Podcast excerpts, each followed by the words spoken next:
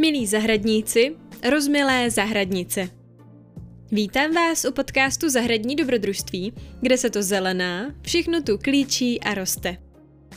Jmenuji se Magdalena a v tomto podcastu s vámi sdílím svou vášeň pro zahradničení. V minulé, 21. epizodě Zahradního dobrodružství jsme si povídali o sklizni a uchování naší zahradní úrody.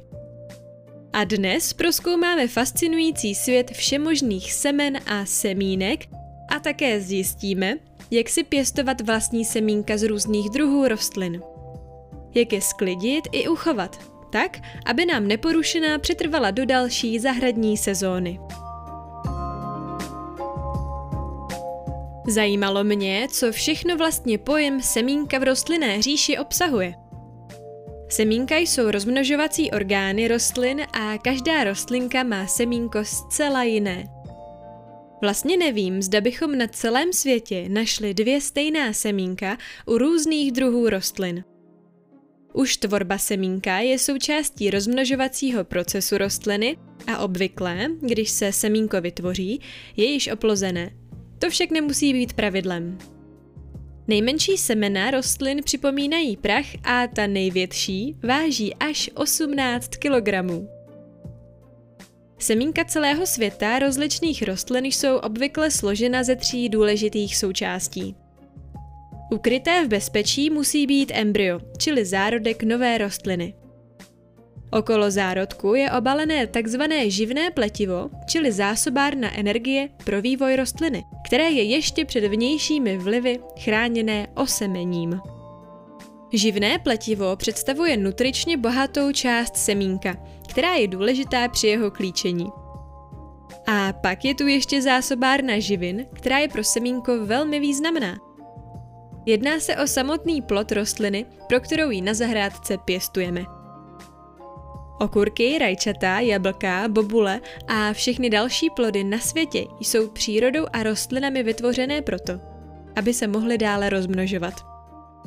Buď má být z plodu semínko živo při svém vývoji v dospělou rostlinu, a nebo zde hraje plod další roli. Obvykle je důležitý pro šíření semínka dál od mateřské rostliny, ale o tom až za chvíli. Napadlo vás někdy, proč nám spousta semínek a plodů tolik chutná? Právě proto, že jsou plná mnoha důležitých a hlavně hodně rozličných látek, bohatých jak na množství, tak na různorodost. Právě proto, že je každé semínko trochu jiné, je nikdy pro lajka obtížné poznat, zda se jedná o semeno nebo jeho skořápku, nebo o suchý plod, který teprv semínko skrývá. Plody rozdělujeme na suché a dužnaté a to, že jsou chutné jak pro člověka, tak pro zvířata, samozřejmě při jejich rozmnožování hraje roli. Mezi suché plody patří mnoho druhů plodů různých rostlin. Jsou charakteristické tím, že nemají vyvinutou dužinu. Plodům těchto rostlin říkáme měchýřek, lusk, šešule, naška, číšce, oříšek, struk, dvounaška a tvrdky. Plodům brukvovitých rostlin, čili plodům řetkve, brukve, rokety, hřeřichy, hořčice i křenu, říkáme šešule. Tyto plody nejsou příliš známé, protože je na zahrádce pro ně obvykle nepěstujeme. Zatímco šešule jsou nám poněkud vzdálené, lépe jsme obeznámeni s takzvanými lusky. Ty už nás totiž na zahrádce obvykle zajímají, a to velmi. Lusky představují plody bobovitých rostlin, tedy bobu, cizrny, čočky, fazole hrachu a hrachoru, lupiny, pískavice i podzemnice. Tobolky zase plodí například mák. Na zahrádce nás však nejvíce zajímají dužnaté plody, kterým říkáme bobule, peckovice a malvice. Mnoho druhů ovoce i zeleniny patří mezi bobule od vinné révy přes rajče a papriku až po tykve různého druhu. Peckovice známe díky švestkám, broskvím, třešním i meruňkám. Zajímavé je, že ještě existují takzvané peckovičky. Tak to říkáme plodům černého bezu nebo malin. A malvice pak souborně nazýváme plody jabloní i hrušní a dalších. Semínka jsou často dobrodružné povahy. Pojďme si tedy vydat na jejich životní putování. Semínka mají spoustu různých strategií, jak se dostat do země, vyrůst a dospět a následně se rozmnožit. To je totiž jejich životní poslání. Některá semínka rády poletují a ke svému domovu se nechávají unášet větrem. Obvykle se jedná o druhy rostlin, které rostou na poušti a nebo na horách. Málo které rostliny, jejichž domovem je les, tuto strategii využívají a to zkrátka proto, že v lese příliš nefouká. Semínka, která milují vítr, jsou obvykle lehká a nebo si vyvinula křidélka. Jedno takové semínko, které se potřebuje spojit s větrem, je samozřejmě semínko pampelišky. Pro cestování vzduchem je dokonale vybaveno chytrým padáčkem. S větrem se spojit umí ale i semínko lípy, které vyrůstá spolu s křidélkem, a nebo také bříza. I semínko javoru umí poletovat, když si ho zrovna někdo nepřilepí na nos. Některá tato semínka s poetickou duší doletí dál než jiná. Není to však potřeba, aby se cesta každého z nich vyplatila. A to proto, že se jich obvykle rodí na jedné rostlině nepřeberné množství. Fascinující je, že některá semínka se z rostlin sama vystřelují. Například plody určitého druhu jmelí v Severní Americe jistou dobu dosáhnou vysokého, takzvaného osmotického tlaku. Tento tlak následně přejde až v explozi plodu, který vymrští semena šílenou rychlostí do co nejdelší vzdálenosti. Rychlost okolo 95 km v hodině jim dovolí dostat se až 15 metrů od mateřské rostliny. Podobné strategie využívají i další rostliny, třeba hora chřestová, zvaná dynamovitý strom, která zvládne semena vystřelit ještě o pár metrů dál. To všechno zní velice exoticky, ale napadá vás, jaká rostlina roste u nás a používá pro rozmnožení svých semen stejnou strategii? Tak schválně. Určitě vám to brzy klikne. A kdo se chce nechat podat, najde příspěvek na Instagramu Zahradního dobrodružství. Další skupina semen se šíří pomocí tekoucí vody. Jedná se obvykle o rostliny, které ve vodě nebo v její bezprostřední blízkosti rovněž rostou. Tato semínka bývají obalená lehkým plodem, který obvykle mívá také povoskovaný povrch a díky tomu se nenacucá vodou a neskončí pod hladinou. Tato lehká semínka na vodě plavou jako bojka a snadno se jí nechají unášet. Umí to například některé druhy kokosových palem. Po vodě tedy pluje jejich plod, kokos. Zvládne to ale i pryskyřník, stuhlík, kosatec a ostřice. Některé druhy ostřic jsou v tom dokonce přeborníky, protože na hladině vydrží plavat až 15 měsíců. Některá semena se dokonce umí pohybovat takřka sami. Tedy Obvykle jim v tom pomáhá měnící se vlhkost, díky které umí vyvinout pohyby, které jim umožní se vzdálit od domova a započít vlastní rodinu. Pomocníkem líným semínkům také bývá gravitace a svah, díky kterému se mohou od mateřské rostliny příjemně odkutálet a uvidět, kam je zemská tíha usadí. Jiné rostliny si zase s tím vzdálit se od domova nedělají příliš hlavu. Využívají zaběhlý, funkční mama hotel. Jedná se obvykle o rostliny, které se rozmnožují pomocí hlíz podzemí. Dělají to většinou rostliny, jejichž domovem jsou vyprahlé pláně. Největší dobrodruzi z říše semínek k putování za novým domovem a novou rodinou využívají různé druhy živočichů, včetně člověka. Mnoho druhů rostlin našlo zalíbení v putování krajinou uvnitř trávicí soustavy ptáků, plazů a savců. A vůbec jim nevadí, že nejprve někdo sežere a následně na novém místě vyloučí. Obvykle jsou na cestu trávicí soustavou připraveni a vyjdou bez ztráty klíčivosti i důstojnosti. Jiné druhy rostlin to berou s větší grácí a na svou životní pouť se vydávají při lepení na srsti svobodných zvířat. Velkou roli v šíření semen samozřejmě hraje i člověk. A obvykle se nejedná o roli sympatickou. Lehce jsme to naťukli ve 12. díle věnovaném prevenci. Tím, že si člověk podmanil svět a je schopen ho procestovat křížem krážem, Vědomně i nevědomně přenáší z jedné strany světa na druhou i semena rostlin. Pokud se rostlina uchytí a nemá v nové krajině konkurenci, může dokonce nenávratně změnit unikátní místní společenství. I v roli obyčejných turistů bychom tedy měli být vždy obezřetní a nikam nepřenášet žádná semínka ani vzrostlé rostliny. Protože semínka představují nepřeberné množství informací a hrajou nezastupitelnou roli ve světovém přírodním bohatství i přežití člověka, existují na různých místech na světě takzvané semené banky.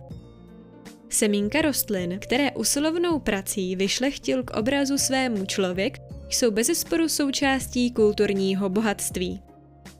I pro ty jsou tvořeny archivy semených bank – Semenné banky světového významu bychom našli ve Spojených státech, v Norsku, v Británii u Londýna, ve Francii, v Austrálii, v Petrohradu i na Ukrajině.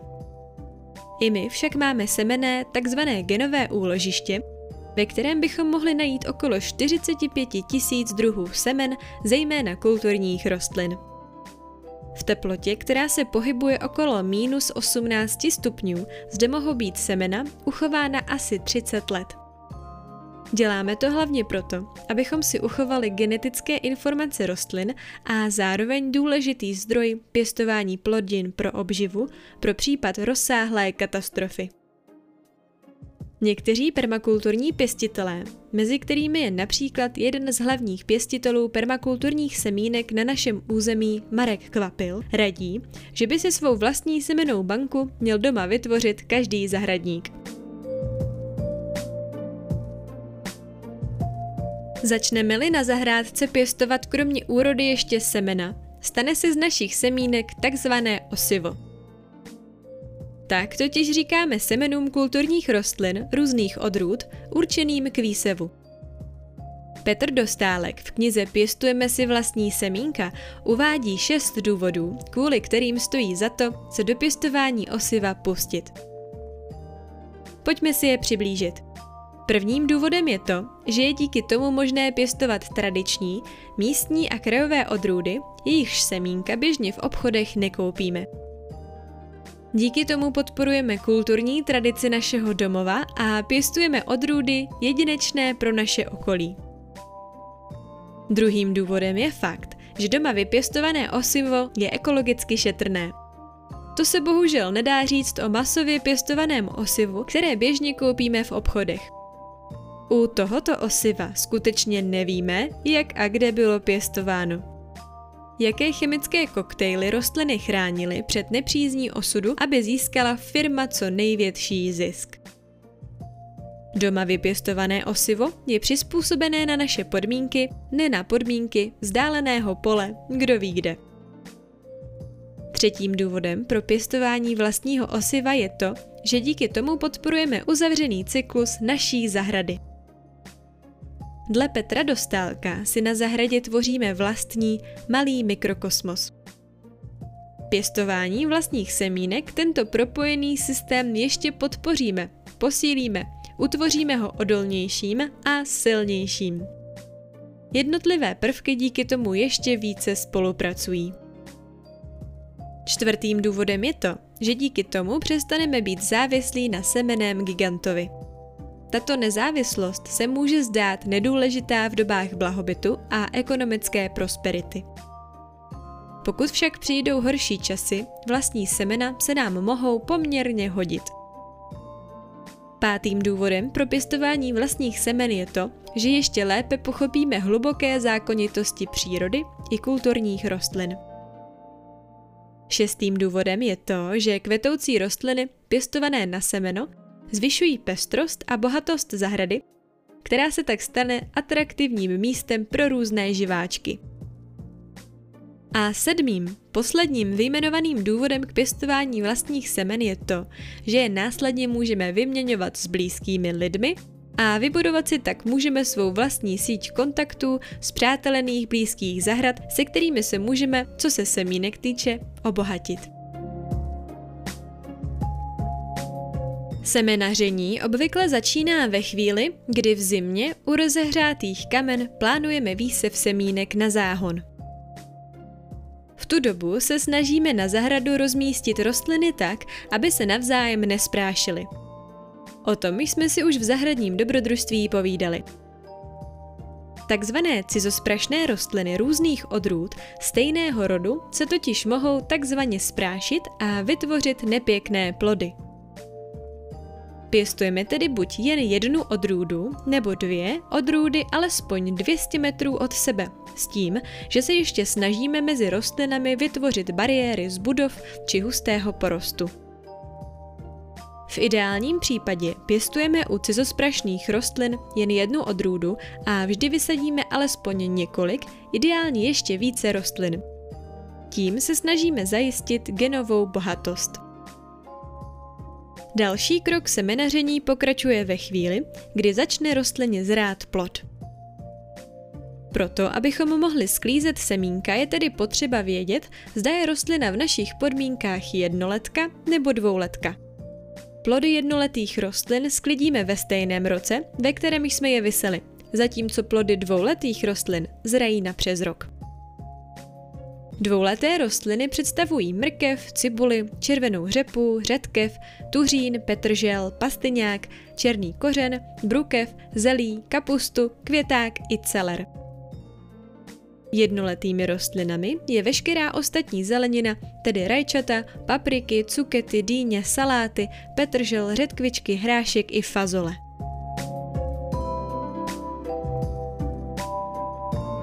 Jako začátečníci začínáme na semeno pěstovat rostliny jednoleté a ještě vybíráme ty, se kterými se semenaří snadno.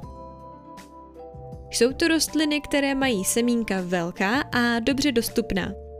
Fazole, hrášek, řetkvička nebo dýně a cuketa.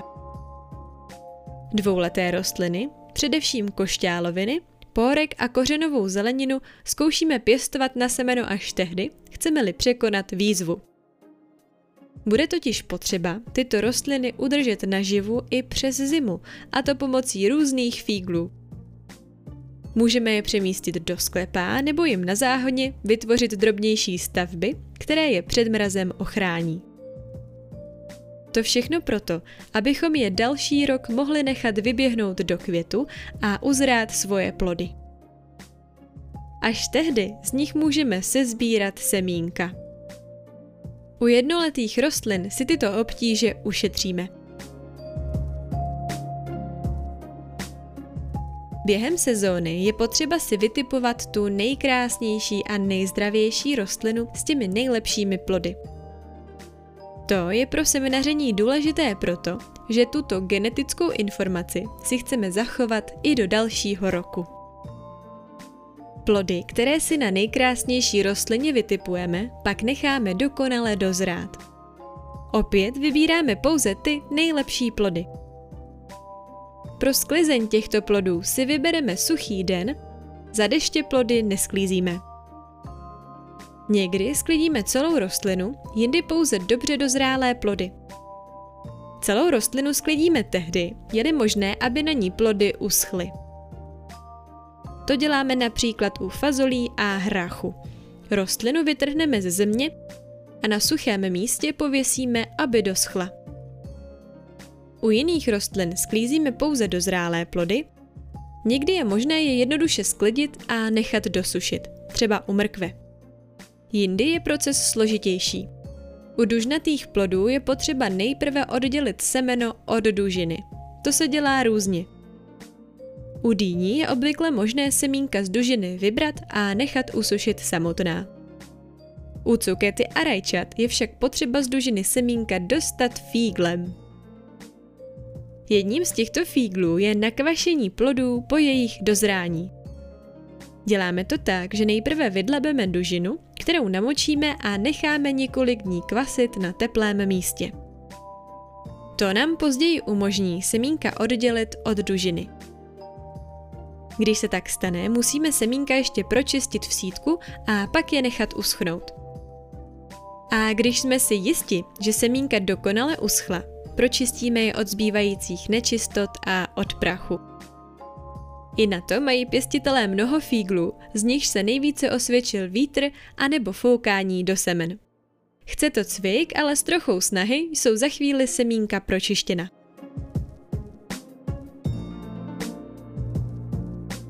Neméně důležité je pak jejich uchování přes zimu. Semínka uchováme ve skleničkách a nebo v sáčcích.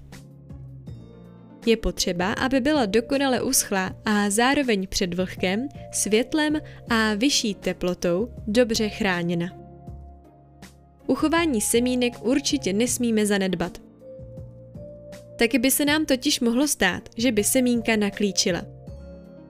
Čím nižší teplotu semínkům dopřejeme, tím déle vydrží. A udrží si svoji takzvanou klíčivost, tedy schopnost vyrůst. Co určitě nezapomeneme udělat, je popis semen. Je potřeba vědět, o jakou odrůdu se jedná i z jakého roku pochází. Zároveň vždy obohacující si do zahradního sežitku napsat, jak se rostlině dařilo a kde jsme ji pěstovali.